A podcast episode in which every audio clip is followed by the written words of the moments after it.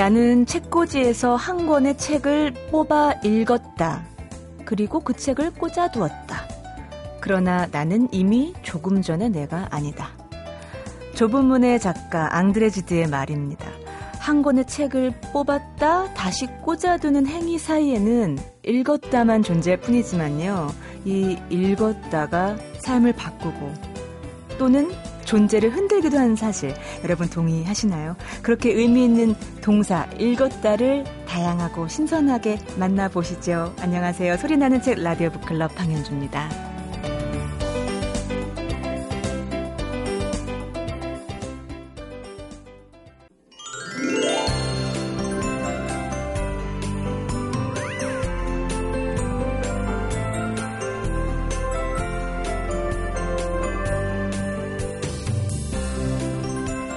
지금 막 펴든 이 책이 나를 어떻게 바꿀 건가, 나를 어디로 데려갈까.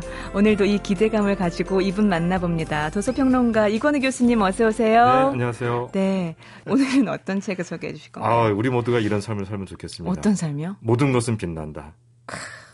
모든 것 좀 의심가는데 모든 것을 빛날 수 있을까? 저의 이런 부정적인 삶의 태도. 아, 근데 뭐 당연하죠. 그러니까 왜냐하면 그게 어, 우리가 이제 지성인이라는 것은 그렇게 되물어봐야 되니까요. 어, 책 제목이 모든 건 빛난다면 그렇게 물어보고 읽으면 책이 네. 더 재밌어지는 거예요. 아. 왜냐하면 책은 강의하는 거 같잖아요. 일방적으로 아, 얘기를 하잖아요. 예, 저자가. 아, 그렇죠. 근데 우리가 어떤 의문점을 가지고 아. 비판점을 갖고 읽으면 네. 그게 대화가 되는 거잖아요. 아. 학교에서 강의할 때 참 곤란한 게 뭔지 아십니까? 뭐요? 강의하면 좁니다. 근데 토론하면 강의를 어떻게 하셨길래 학생들이 줍니까, 예, 교수님? 저는 모든 아이들을 이렇게 빛나게 만들어주죠. 이렇게 후강이 후강이 이렇게 졸아서 후강이 이렇게. 아, 근데 이 책은 그럼 어떤 분이 강의하신 책이에요? 예, 그 휴버트 드레이퍼스하고 네. 션 켈리는 두 명의 미국 철학자가 어... 어, 쓴 책인데요. 미국에서 영향력 있는 철학자. 네네. 하이데거 예. 철학이 좀 유명하신 분들 보시면 네. 됩니다. 네. 그래서 이 책은 이제 그 부제가 정확하게 이제 그 내용을 알려주는데요. 네. 허무와 무기력, 아, 허무와 무기력의 시대, 음. 서양 고전에서 삶의 의미 되찾기 아, 이렇게 예. 되어 있습니다. 예. 그러니까 이 책은 어그 우리가 일반적으로 문학 조, 좋아하시는 분 따로 있고 음. 철학 좋아하시는 분 따로 있잖아요. 네. 가끔 만나는 분들이 문학과 철학을 동시에 좋아하시는 아. 우리가 가끔 만날 수 있는 그분들이 예. 좋아할 만한 책입니다. 아 그래요? 그러니까 예. 어, 철학자들이 서양 문학 작품을 통해서 아. 어, 우리가 어떤 삶을 살아야 되는가에 네. 대해서 꽤 진지하게 말하는 건데 네. 그 진지한 어투가 논문투는 아니고요, 다행히. 네. 그러면 좀 소개해드리기가 어려운데 음. 에세이 풍이긴 해요. 네. 그래서 이 책은 딱 잡자마자 어, 하루 만에 다 읽어버리겠다 이렇게 이를 악물고 도전하시면 힘드실 거고요. 네. 예, 좀 천천히 이렇게 음. 이제 꼭지별로 네. 좀 어렵다 싶으면 좀 쉬었다 읽으시고 근데 네. 이제 너무 어, 오랫동안 책을 놔뒀다 읽으면 아, 내용을 잊어버리니까 제가 그 그래요, 제가. 책에 대한 내용을 잊어버리지 않을 정도로만 네. 속도를 잘 조절해서 읽으시면 되는 건데요. 성질이 급해서요, 교수님. 그래서 네네. 모든 것이 모든 것은 빛난다. 네네. 모든 것이 여기서 뭐예요? 우리 삶 모두가 우리 삶이에요, 우리 삶. 우리 낱낱한 아. 모든 삶들이 다 빛나야 된다는 얘기인데요. 음. 음, 이런 거죠. 이 책의 맨 앞에 한 에피소드가 나오는데 네. 누가 이렇게 지하철 철도에 떨어진 거예요. 아, 네. 그러면 누가 그걸 구하죠. 네. 빛나는 삶이잖아요. 아, 그렇죠. 그렇죠. 빛나는 삶입니다. 네. 혹시 자기가 다치거나 죽을 수도 있는데도 누군가를 구, 그렇죠. 구원해 주는 거잖아요. 구조해 주는 음. 건데 그 물어보는 거예요. 이 사람은 도대체 사례 판단을 하고 뛰어들어서 이 사람을 구원했겠느냐, 구조해 줬겠느냐, 음. 아니면 자기도 모르는 그 무엇에 이끌려서 뛰어내려서 이 사람을 구조해 줬겠느냐. 네. 대체로 자기도 모르는 어떤 히, 예, 네. 힘에 이끌려서 네. 뭐 사리 판단을 하면 못 내려가죠. 그렇죠. 왜냐하면 네. 내가 그 사람을 좀 기, 차가 들어 지하철 들어오는 속도와 네. 내가 뛰어 내려가서 음. 다시 나올 속도를 따지면 네. 상당히 위험하죠. 네. 거기다가 내가 그냥 장난삼아 음. 뛰어내렸다 다시 올라와도 생명이 위험할 텐데 어. 자기 몸을 가누지 못하는 사람을 음. 데리고 나오긴 더 힘든 거예요.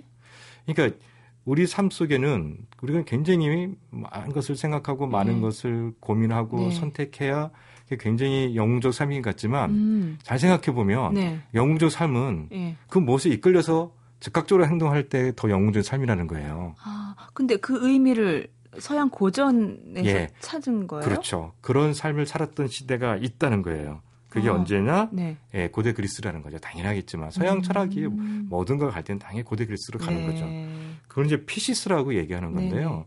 이러는 거예요. 연애를 할 때는 에로스 네. 신에게 사로잡히는 거예요, 네, 순간적으로. 아, 예, 그렇죠. 그러면 그게 어, 그러면 도덕적 판단의 대상이 되지 않는다는 거예요. 음. 군대, 그러니까 전투에 나간 사람은 군사의 신에 사로잡히는 거죠. 아. 그래 용맹해지니까. 네. 그때는 도덕적 대상이 아니었다는 네. 거죠. 그러니까 우리가 그 무엇에 휩쓸려서 나도 음. 모르는 그 무엇에 휩쓸려서 그것을 최대한 잘 발휘할 때 네. 원래 고대 그리스 사회에서는 그것을 더 칭찬하고 영웅시했다는 거죠. 그러면 지금 우리가 살고 있는 이 시대를 허무와 무기력의 시대라고 전제를 했는데 네. 그것이 없는 그 무기력하게 된 이유는 뭔가 이 심장을 움직일 만한 그런, 그런 에너지가 없다라는 그러니까 건가요? 그 무엇이 어. 나를 나, 나도 모르는 그 뭐, 그러니까 쉽게 되면 우리말로 풀어, 네. 저자들은 그얘안 하는데요. 네. 접신의 경쟁을 생각하면 돼요. 그분이 오셨어요? 네, 그냥, 네. 그게 된 거죠. 확 내가 거기에 빨려 음. 들어가서 뭔가 행동 행동하는 건데 우리는 음. 선택하잖아요. 맞아요. 너무 많이 따져요. 네, 우리는 선택하는데 그 선택을 사실은 안 하려고 하죠. 선택의 어. 짐이 우리한테 있는 거죠. 손해 안 보려고. 그렇죠. 예. 그러니까 우리는 과거에는 내가 선택한 게 아니에요. 고대 그리스 음. 사람들의 어떤 삶의 아. 태도를 보면 네. 선택한 게 아니라 선택하게끔 된 거죠. 아. 그 상황에서 그렇게끔 누가 나를 이끌어 간 거니까. 네, 네. 근데 지금은 다 우리가 선택을 해야 돼요. 음음. 음. 근데 누가 지하철 탈때 떨어졌으면 우리는 어떤 네. 선택을 하죠? 대체로 보면? 어, 일단 뭐 생각이 많죠. 일단 네. 전화부터 해야 되나 어떻게 그러니까 해야 되나. 회피하는 뭐. 거예요, 사실은. 그, 아, 그렇죠. 그렇죠. 네. 그러니까 우리 삶은 늘 비겁하구나. 네, 허무하고 불안은. 왜냐면 내가 내가 어떤 삶을 살 건가를 늘 선택해야 한다는 것은 마치 탯줄을 끊고 네. 자기가 스스로 성장할 때 어린아이가 갖는 또는 20대 때 청년이 돼서 부모의 품에서 벗어나서 네. 자기가 자기 삶을 선택할 수 있을 때 갖는 기쁨과 어. 즐거움은 있겠죠, 당연히. 네. 그러나 나와서 네. 그래서 어미한테 어미 탯줄을 끊고 젖을 먹지 않고 어떻게 자기가 살아갈 거죠? 음. 그리고 내 자유를 위해서 20대 때 부모의 경제적인 영향에서 벗어나서 내 독자적인 삶을 살겠다고 해서 나왔을 네. 때 어떻게 살아야 되는 거죠? 대책 없죠, 뭐. 네, 선택의 짐이 주어지는. 네. 우리는 과거와 같은 그런 뭔가에 휩싸여서 뭔가를 영조로 할수 네. 있는 그런 삶은 포기해 버렸고 네. 수도 버린 거죠. 선택해서 자유로워지기를 했지만 네. 자유로운 순간 우리는 선택의 짐을 끌어안고 있다는 거예요. 음. 선택의 짐을 끌어안고 있다니까 뭐가 생기냐 불안이 생기는 거죠. 아. 그리고 이 불안 때문에 선택을 못하거나 네. 대선택을 못하는 거죠. 선택을 회피하거나 네. 그러면 허무하게 되는 거죠. 아니 그런데 어. 어, 선택의 짐이 무서워서가 아니라 그렇게 용맹스럽게 심장이 얘기하는 대로 살고 싶지만 음. 어 세상이 그렇지 않은데요라고 핑계 대고 싶을 것 같아요 많은 그러니까, 분들이 아, 그렇죠. 그러니까 그게 고대적 삶이 아니라는 거죠 고대적 삶 살 수 있나요? 그러니까 이제 그 시대의 변화인데 네. 그 변화가 뭐냐면 우리는 그런 삶과는 다른 삶을 살고 있다고 꽤나 네. 자랑스러워하고 아. 진화한 것처럼 진보적 삶을 살고 있는 것처럼 얘기하나 네. 그러나 그 속에는 지금 계속 반복해서 나오지만 불안과 허무 속에서 음. 헤매고 있지 않느냐 이렇게 물어보는 거죠. 그러면 이 책을 읽으면 네. 불안과 허무에서 좀 벗어날 수 있을까요? 그래서 이제 그 고대 그리스인들처럼 네. 우리를 고양시키고 열광적인 어떤 것에 휩싸이게 하는 힘, 그게 바로 네. 피시스잖아요. 네. 그게 있고요. 그 다음에 이게 유일신이 정착되는 단계에서 나타나는 네. 건 포이에시스라고 해서요. 네. 사물들을 가장 훌륭하고 성스러운 상태로 만드는 온화한 양육적 스타일이라고 얘기를 해요. 네. 그리고 오늘 우리가 살고 있는 시대를 테크놀로지의 시대로 얘기를 합니다. 네. 어, 삶의 자동적이고 자족적인 형태를 얘기하는 건데요. 음. 이세 가지의 삶의 형태가 우리 인류사 특히 서양의 고전을 통해 보면 나타난다는 건데 네. 이세 가지 삶을 우리가 어떻게 하면 긍정적 차원에서 잘 융합을 해서 네. 어, 개인적 선택의 삶이 허무와 불안에 빠지지 않을 수 있느냐. 말이 어려워요, 교수님. 그럼요. 그 문제 의식을 우리한테 던져주는 거예요. 음. 그래서 이제 다시 한번 설명해드리면 네. 피시스 포이에시스 네. 테크놀로지였잖아요. 네. 그래서 우리가 살아갈 새로운 삶에 대해서 뭐냐 메타 포이에시스라고 얘기를 해요. 좀 어려워지는데요, 교수님. 네. 그 요거 요거만 학생들이 왜 졸았는지 알수 있을 것 같은데요. 요 말만 말 밑에 딱 설명이 나와요. 아 그래요? 네. 물론 학생들은 그 다음 말을 안 듣고 조는 거죠. 네네. 네, 예. 이게 뭐냐면 우리가 이제 결국은 세 가지 단계를 거쳐서 하고 네. 테크놀로지의 살, 시대를 살고 있는데 예. 기술의 시대예요. 네. 과학 기술의 시대. 우리가 과학 기술이라는 게 발전하면 발전할수록 음. 우리가 영혼이 풍요해 주는가요? 우리 정신마저도 막 고양되고 뭔가 의미가 있고 음. 내 삶에 가치가 있다는 느끼는 느끼나요? 그건 아니잖아요. 예. 근데 이제 테크놀로지 전 시대에는 두, 음. 두 단계를 거치면서 굉장히 우리가 긍정적이고 행복하고 충족된 삶을 살았죠. 아, 거긴 사람이 있었잖아요. 그렇죠. 예. 그런데 그렇다고 해도 물질문명의 발달을 버릴 수는 없잖아요. 그렇죠. 그러니까 앞에 두 단계와 오늘의 테크놀로지 단계를 합쳐야 되는데 아. 그게 이제 메타 포이에시스라고 해서 네. 세계가 지닌 다차원적인 성스러움들 속에 사는 장인이 되자 이렇게 얘기를 해요. 다시 좀 쉽게 풀어줘 보세요, 예. 교수님. 그러니까 이제 아, 아까 말씀했잖아요. 내가 살아가면서 음. 사랑을 할 때는 에로스 신에게, 네. 전쟁을 할 때는 네. 이렇게 뭐 군대 신에게, 네. 그 순간 순간마다 그 기능을 탁월하게 하는 신에게 음. 내가 접신이 되면 음. 가장 영웅적이고 가장 빛나는 삶을 사는 음. 거잖아요.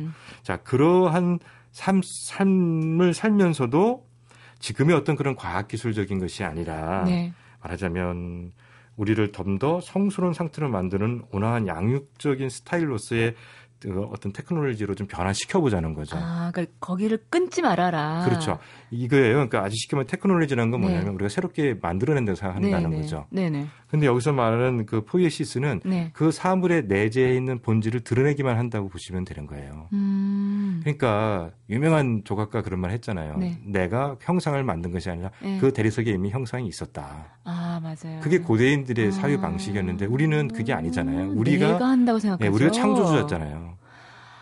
고대인들은 자연 자체가 이미 창조적 가능태를 가, 갖고 있었던 거죠. 음. 그걸 현실로 드러내만 주는 거죠. 참 역설적인 것 같아요. 모든 것 현대인들은 사실은 내가 내 능력으로 만든다라고 하지만 사실 그 안엔 내가 없거든요. 그럼요. 그러니까 음. 이 얘기를 쭉 보다 보면 뭐냐면요. 우리는 네. 결국 테크놀로지에서 살고 있다는 것은 낱낱이 개인의 삶을 살고 있다는 음. 얘기예요. 네. 근데 앞에 두 단계의 고대 그리스인들 시대부터 유일신이 등장할 시대까지 얘기는 뭐냐면 음. 공동체와 나가 어떤 네. 관계를 맺고 있었다는 거예요. 그렇죠. 그렇죠. 네. 근데 우리는 우리 삶이 음. 영 우리 삶이 물질적 기반을 하고 있으면서도 고양된 네. 어떤 순간에 어떤 성스러움을 느낄 수, 음. 거룩함을 느낄 정도로 내 삶이 가치가 있고 의미가 있어지려면 음. 공동체적인 어떤 순간이 돼야 된다는 거죠. 아. 근데 이 저자가 잘 보고 있는데요. 네. 지금 우리가 그걸 느끼는 느끼는 순간이 있다는 거예요. 언제냐? 음. 스포츠 할 때. 네. 좀 있으면 월드컵 하면 네. 거리 응원하면 우리가 음. 공동체 안에 내 개인의 어떤 정신이 고양되는 걸 느끼잖아요. 네. 대한민국 박수 치면서 음. 바로 이런 것들을 우리가 일상 삶에서 어떻게 실현할 수 있냐. 스포츠 경기를 집단으로 이렇게 응원할 때만이 아니라 음. 일상적 내 삶 속에서 어떤 그런 굉장히 기쁘고 굉장히 네. up돼 있고 그것이 내, 나의 어떤 존재적 가능성을 더 극대화하고 음, 음. 그러면서 나의 삶이 그렇게 열려 있으면서도 그것이 다른 사람과 관계에서 다치지 않고 네. 또 그게 연계돼 있어서 아. 공동체 속에서의 어떤 희열과 네. 고양된 감정을 느낄 수 있도록 하면 어떻게 살아야 되겠느냐 네. 그런 삶에 대해서 고민해봐라 이렇게 얘기를 하는 거죠. 아. 사실은 우리가 네. 근대적인 삶을 산다고 하면서 지금의 이런 어떤 물질 음. 문명과 과학 기술의 바탕을 둔 삶을 살면서 그런 내 영혼이 집단 속에서 고양되는 네. 느낌을 못 느끼고 있지 않냐고 물어보고 있는 거예요. 다 너무나 고립되어 있기 그렇죠. 때문에 고립되어 있고 음. 선택해야죠. 의미와 네. 가치가 나한테 주어지는 게 아니라 내가 늘 의미와 가치를 선택해야 되는데 아. 결국 이 선택에 대한 피곤감과 네. 짐 짐스러움 때문에 맞아요. 안 하면서 허무와 불안에 빠져 있는데 예. 그렇죠. 그런데 이게 공동체 속에서의 고향감을 느낄 수 있는 어떤 그런 삶의 태도로 전환이 된다면 네. 그런 제도를 들여온다면 우리는 다른 삶을 살 수 있다. 어, 허무하고 무기력하게 느끼시는 분들 희망이 있다고 합니다. 다시 한번 책 좀 소개해 주세요. 네, 우리가 모든 꿈꾸는 그 삶입니다. 네. 모든 것은 빛난다. 이 책 읽으시면 내 삶도 빛나게 할 수 있는 방법을 고민해 보게끔 네. 해주는 그런 힘이 있다 이렇게 보시면 되겠습니다. 후광이 확 빛나. 아 졸리고 있네. 고맙습니다. 네, 감사합니다.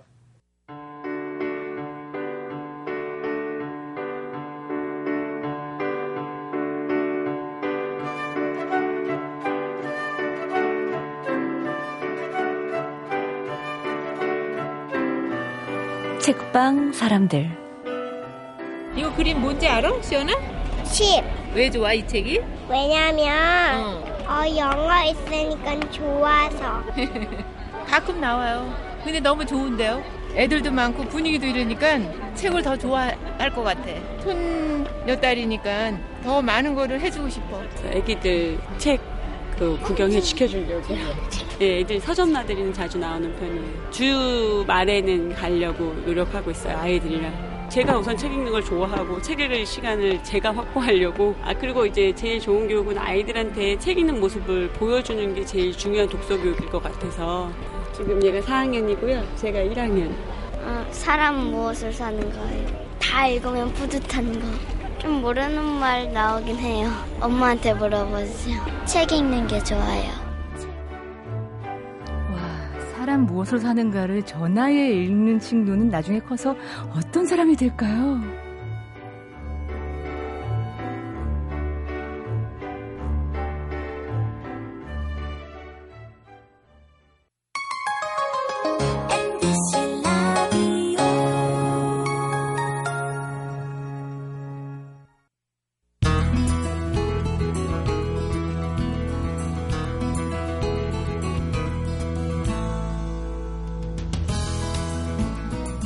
클럽 방현주입니다. 매주 토요일 아침 7시 10분부터 함께하고 계세요. 자, 이번에는 저자와 책을 함께 만나보겠습니다. 북카페로 여러분 초대합니다. 자, 오늘 북카페에서 만나 뵐 분은요.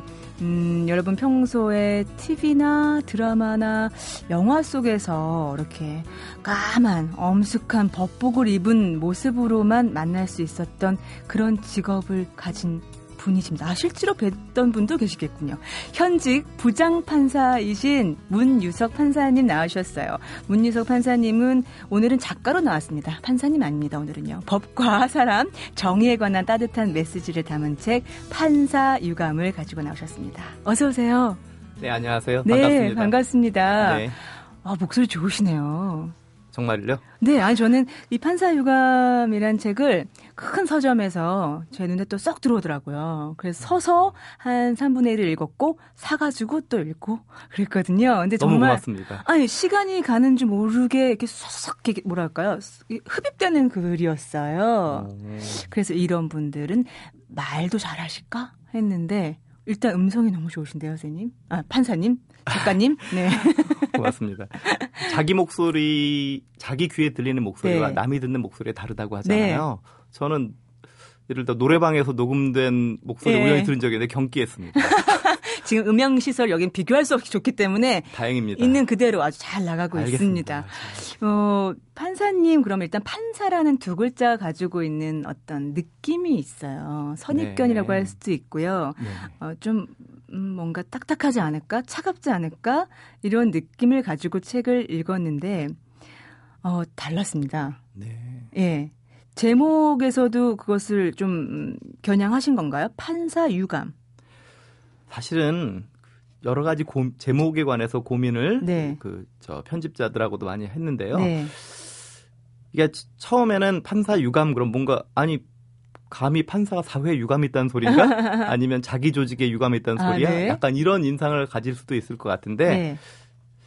그러니까 사실 눈길을 끄는 효과는 있겠죠. 근데 네. 사실을 뜻하고자 하는 것은 이제 두 가지입니다. 네. 있을 유에 느낄 감자라는 한자를 써서 네. 그냥 판사로서 느끼는 것들 음. 또 판사에게도 정말 인간적인 감정이 네, 있다. 우리 네. 기계 로봇가 아닙니다. 아. 이런 뜻을 말씀드리고 싶었고 네.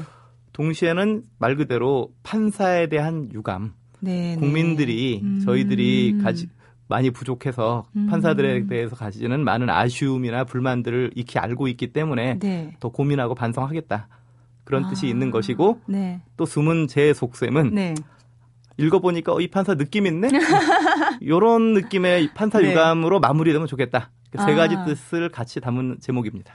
어, 목적을 이루신 것 같아요. 정말 고맙습니다. 어, 책을 읽고 저는, 어, 이 느낌 있네, 이분. 그래서 작가분한테 빨리 섭외 요청 막 그랬어요. 정말 고맙습니다. 아, 그런데 네. 이런 느낌이라는 게 하루 아침에 생긴 것이 아니고, 어, 어릴 때부터 워낙에 책, 음악, 뭐, 이런 것을 엄청나게 사랑하셨던 분이더라고요. 근데 많은 분들이 그렇지만은 제가 네. 69년생 88학번인데 네. 지금처럼 다양한 즐길 거리가 있지 않았잖아요. 그리고 아, 학창 생활도 다 좀 몰라요 그때. 아, 잘 모르시죠. 아마 2000년대 이후 학번은 모르실 거예요. 모르실 텐데. 아니에요. 네, 동시대의 사람입니다. 그렇죠. 예, 네, 그래서 그러니까 유일한 탈출구였던 것 네. 같아요. 학창 시절에 아... 그때 집에 전축도 없어서 그냥 네. FM 라디오 이렇게 얘기하니까 무슨 보릿고개 그런 거 그건 아니지만 네. 여하튼 FM 라디오를 정말 너무 끼고 살았어요. 황인용의 아. 영팝스, 아, 전영혁의 디스크쇼 이런 네. 거 들으면서 공부하는 척 하면서 계속 팝 음악 듣고 그거를 목록으로 정리하고 네. 녹음하고 좋은 음악 아. 그리고 책도 정말 활자 중독증일 네. 만큼 근데 음. 그게 다른 것이 다 회색빛 삶에서 네. 그런 것들이 유일하게 장밋빛으로 아. 숨쉴 수 있는 공간이었던 아, 것 같아요. 어떤 탈출구 같은 그런 거였군요. 이 라디오 지금 나와서 말씀하시는 모습이요. 저는 뭐 이렇게 어, 같은 진행자 같은 느낌이 들 정도로 너무나 자연스러우세요. 아유, 고맙습니다. 라디오를 해보셨어요? 라디오요? 네. 조금 민망스러운 얘기인데 네. 거의 4반세기 전 대학교 들어갔을 4반세기, 때쯤 네. 어느새 아주 그때 라디오에 네. 두번 출연한 적이 있는데 아, 그쵸 그러니까 처음 네. 오신 분 같지가 않은 거예요. 어. 느 프로그램이요? 요즘 제일 핫한 스타이신 김희애 씨가 네. 진행하시던 김희애 예. 인기가요 하여튼 그런 밤 10시에 하는 FM 프로가 있었어요. 아, 예, 맞아요. 그거 하고 예. 또한 가지는 그 유명한 이문세 씨의 별밤 공개 방송하고. 네, 거길 왜 나가셨어요, 판사님? 그게 참 법대 다니실 때. 그러니까 대학 들어가기 직전인데 이게 직전에 예. 말씀드리면 참 민망한 일이긴 한데 네, 어떻게 우연히 시험을 네. 잘 봐서 네. 들어갈 때 그때 네. 때 했던 인문계 전국 수석인가 그런 거 했었어요. 그래서 그런 걸로 섭외가 됐어요. 죄송합니다. 전문 수석으로 전체 수석이요? 전국 수석이요? 인문. 그렇죠. 예, 예. 예. 근데... 아, 그런 분이었구나. 왜 작가님 저 미리 정보 안 주셔가지고 긴장하게 하세요? 근데 그건 하여튼 우연히 아, 우연히 아, 하나 더 맞은 거고. 근데 그, 그때 지금도 네. 기억나는데 너무 네.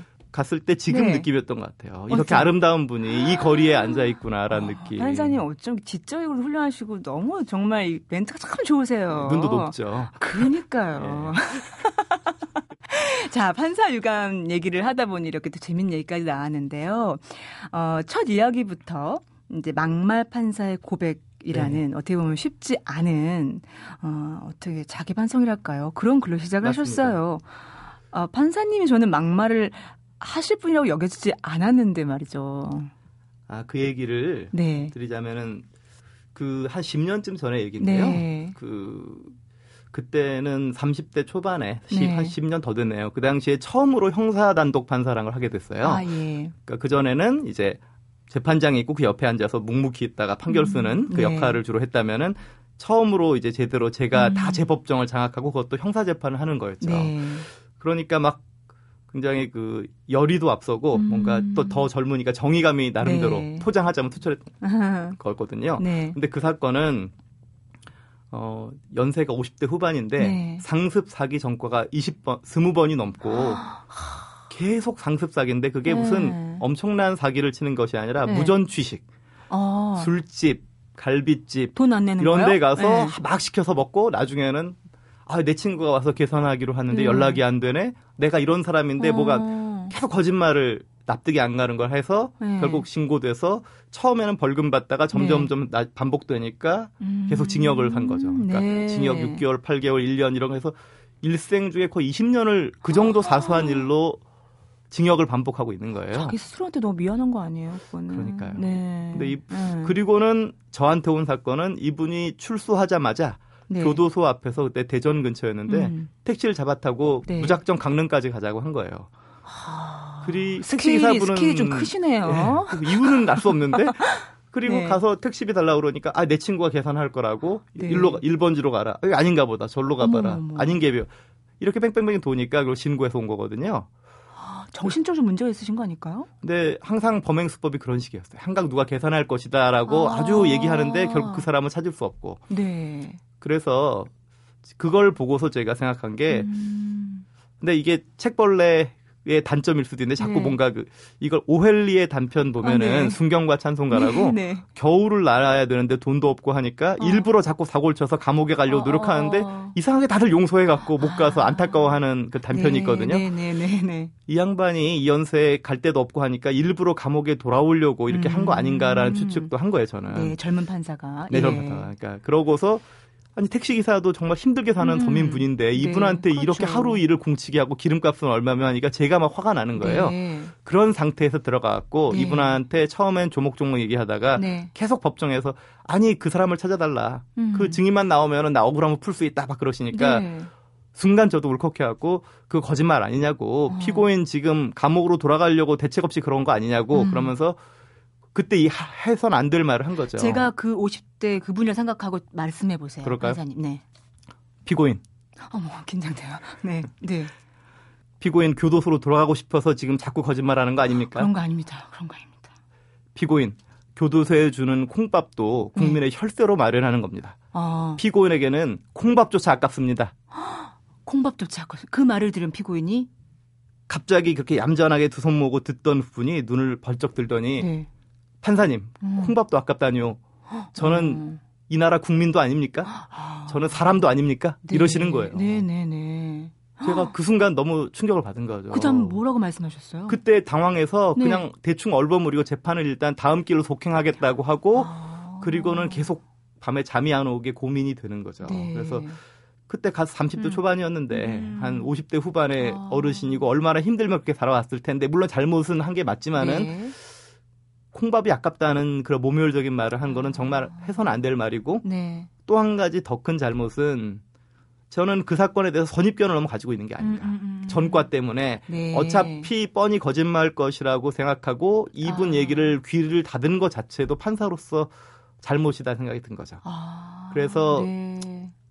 음. 그 주변의 선배들하고 상의하면서 음. 사과하려고 했어요. 사과하겠다고 했더니 네. 네. 말리는 거예요 선배들이. 아. 그거는 네 생각도 옳지만은 음, 음. 네 개인이 아니라 국가 기관으로서 너는 재판을 하는 거니까 아, 네, 네. 사과를 하고 싶으면은 네가 개인 자격으로 구치소를 찾아가서 하든지 하고 아. 법정에서 그건 아니다. 아. 10년 전이고 하니까 지금보다 훨씬 더 보수적인 분위기였고 네네네. 그런 것이 전례도 없었고 그랬거든요. 음. 근데 결국은 잘 모르겠을 때는 단순하게 네. 생각하는 게 좋은 것 같아요. 제가 법정에서 음. 잘못한 게 맞으니까 네. 그냥 사과하는 게 좋을 것 같아서 다음 재판 때 네. 가서 그냥 사과를 했습니다. 죄송합니다. 아, 제가 저번에 해서 안 될 말을 했고 네. 그거는 뭐 잘못한 것입니다. 그리고 사과드립니다라고 네. 얘기를 하고 네. 그 친구분 돈 내주겠다는 친부분을 추적해 보겠다고. 아, 네. 그래서 한 몇 달 걸려서 계속 그분 써내는 주소대로 보내봤는데 결국 못 찾았죠. 아, 끝내 못 찾고 그래서 음. 더 이상 최선을 다해도 그분을 음. 찾을 방법이 없고 음. 결국은 있는 증거 가지고 판단할 수밖에 없겠다라고 하고 음. 결국 유죄가 인정해서 징역 네. 1년을 선고했죠. 그분의 옳고 그름을 떠나서 판사님 스스로 자기 자신에 대한 어떤 양심에 네. 대해서 끝까지 정말 마음을 다해서 노력을 최선의 노력을 다하셨네요.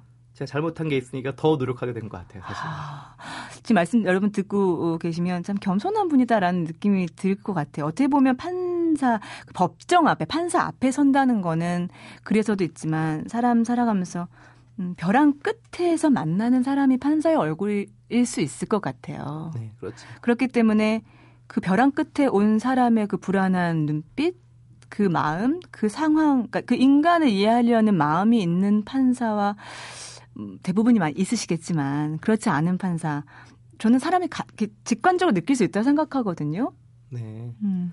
대부분 다 인간 그러니까 인간이라면 다 느끼는 것들이 있어요. 네. 다만 이제 조심스러워 하다 보니까 표현을 못 하는 부분들이 많은 거. 아, 그런 예. 것들이 더 있는 것 같고. 음.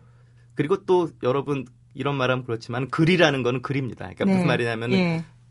어 제가 그런 책을 쓰고 글을 썼다고 해서 저 스스로 음. 계속 쓰면서도 자꾸 돌이켜 보게 되는 게 내가 네. 뭘 대단히 훌륭한 판사라고 음음. 음. 늘 이렇게 고민하고 이렇게 하는 것이 전부가 아니고 음. 대충 대충 하고 저 빨리 끝내고 집에 가고 싶고 늘 그런 생각하거든요. 네.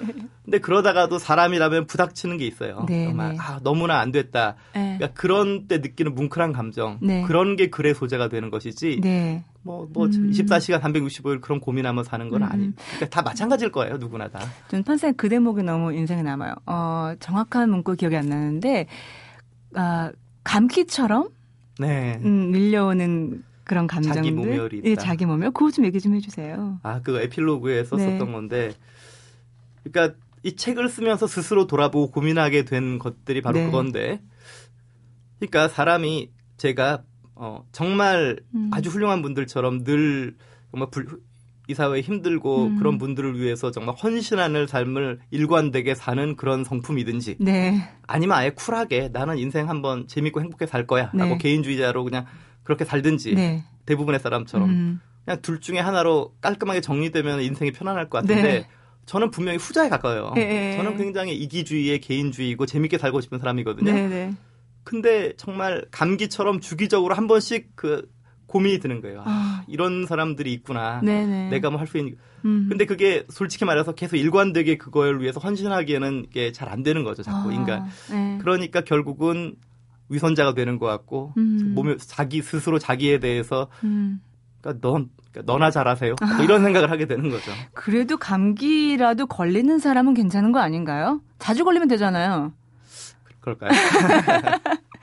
그 판사라는 직업에 대해서도 얘기를 많이 하시는데 감정 노동자다라는 네. 얘기 하셨어요. 판사의 그렇죠. 일이라는 것이 분노, 절망, 의심에 사로잡힌 사람들과 대면하면서 자신의 감정을 절제하고 또 그들을 설득해야 하는 일이다라는 대목에서 네. 시선이 갔는데 좀 엄청난 스트레스가 있을 것 같아요. 어떤 한 사람의 자유를 속박할 수도 있고 심지어는 어, 정혜신 박사도 추천글 네. 썼지만 어떤 생과 사를 판결할 수 있는 엄청난 권한이 있는 거잖아요. 그렇기 맞습니다. 때문에 그, 그 중압감이랄까요? 엄청나죠. 음. 특히 뭐 형사 재판을 특히 할 때는 네. 예를 들어 이제 재판을 불구속으로 원칙조 진행하다가 음. 결국 검토해봐서 실형을 할 수밖에 없다. 네. 하면은 판결을 선고함과 동시에 구속하거든요. 네. 흔히들 들으신 법정 구속이라는 음. 건데 네. 법정 구속해서 피고인에게 징역 1년을 선고합니다. 네. 법정 구속합니다. 하고 네. 영장을 집행하세요. 제가 명령을 하면은 사인한 영장을 주고 하면은 이제 검사가 사인하고 이제 그 교도관들이 와서 데려 네. 들어가는데 현장에서 그 순간에 일어나서 법정에서 선고를 듣던 음. 건장한 피고인이 그야말로 앞으로 꼬꾸라져 쓰러져 기절을 한 적도 있어요. 그리고 음. 사람들 중에 자기가 그날 구속될 거라고 예측하는 사람이 생각보다 많이 없어요. 네. 저희가 보기에는 전과가 이 정도 이 정도 음. 사고를 쳤으면은 음. 실형을 예상할 것 같은데 음, 음. 인간이란 네. 항상 자기 중심적으로 생각하잖아요. 아, 그렇죠. 용서 받을 거라고 생각하거든요. 네. 그러니까 아무런 대책도 없이 그냥 나오는 음. 거예요. 차도 법원 주차장에 세워놓고 그러니까 한 달 지나도 그대로 있는 경우도 있고 그리고 끌어가고. 뒤에 또 방청소에 또 가족들 얼굴, 그 무너지는 얼굴들을 어떻게 처음엔 좀 감당하기 쉽지 않으셨을 것 같아요. 그러니까 그런 걸 보면은 네. 그걸 태연을 유지하면서 그걸 음. 한다는 게 음. 쉽지 않죠. 아. 쉽지 않습니다. 더구나 네. 거기 네. 강력 반발, 하는 분들도 많이 음. 있고 또 근데 거기서 태연을 어. 유지하면서 네. 또 그분들을 또 설득해야 되고 어. 또 역할을 해야 되니까 네. 되게 감정 절제를 많이 해야 돼요. 저, 의원이 제가 아, 저기 다음 주에 그 법원에서 법정 스피치 강의를 하러 가게 됐어요. 그런데 네. 조사를 하다 보니까 법정에서의 어떤 소동 네. 을 어떻게 진정시킬 것인가에 대한 어떤 네. 매뉴얼이 있더라고요. 그러니까 판사분들도 맞아요. 인간인 거예요. 그럼요.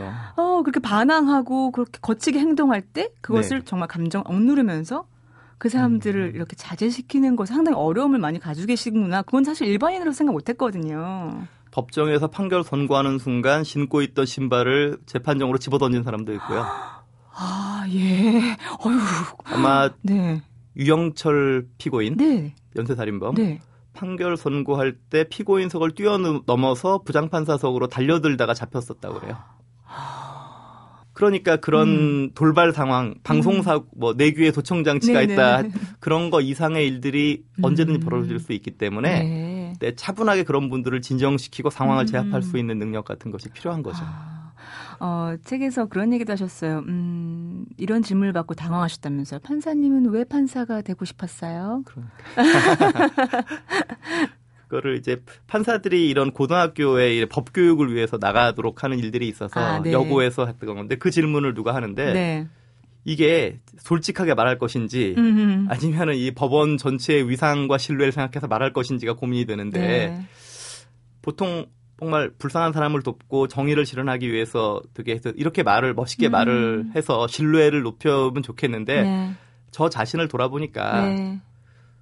저는 그냥 그렇게 이게 솔직하게 말하는 게 좋을 것 같았어요. 네. 솔직히 저는 그냥 안정되고 좋은 직업을 가지고 싶어서 음. 이쪽을 열심히 시험도 보고 판사가 된 것 같다. 네.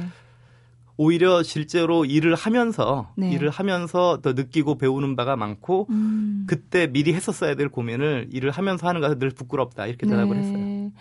그렇다면 연이어서 드리고 싶은 질문은 음, 판사님의 아주 절친 후배라는 유희열 씨가 네. 어, 던진 질문. 네. 그러면 앞으로는 어떤 판사가 되고 싶으세요? 참 어려운 질문이고 고민하게 하는 질문인데 네. 저는 게 거창한 뭘 할 능력은 없을 것 같고 그냥 이것도 쉽지 않지만은 네. 잘 듣는 판사가 되는 되고 싶어요. 근데 그건 엄청난 전 진리인 것 같아요. 그렇죠. 어, 들을 귀가 있다는 거, 귀가 귀두 개잖아요. 그렇죠. 이분 하나고 그렇죠. 신이 그렇게 만든 이유가 있는 사실 그렇게 못 살고 있는 게 사실인데요. 그렇죠. 어, 왜 그런 생각하게 되셨어요? 그게 너무나 어려운 일이고 그리고 이런 거예요. 그러니까, 음. 그러니까 그 되게 정의를 선언하고 네. 진실을 밝히고 이런 것이 인간의 영역을 넘어선 영역인 것 같아요. 영역인 아. 것 같아요. 왜냐하면은 어.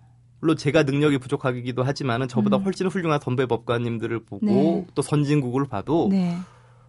인간의 인지적 능력의 한계 이런 네. 것 때문에 오판이라는 것이 없을 수가 없는 아, 거예요. 예. 그리고 자기 일은 자기가 제일 잘 알아요. 음. 판사가 아무리 공부 열심히 해봤자 네. 그거는 그냥 체계 지식인 거고 예. 실생활의 분쟁에 있어서는 판사는 결국은 잘 모르는 채로 재판할 수밖에 없다라는 그 한계를 오히려 음. 재판을 하면 할수록 정말 뭐가 옳고 그른지 음. 내가 정말 명확하게 제대로 알고 판단할까에 대한 자신감이 없어지는 거죠. 네네. 그렇다면은 우리가 할 수 있는 거는 뭘까? 음. 그 결론 자체보다도 결론 자체도 최선을 다해야 되지만은 네. 그건 인간의 영역을 넘어선 부분이고 네.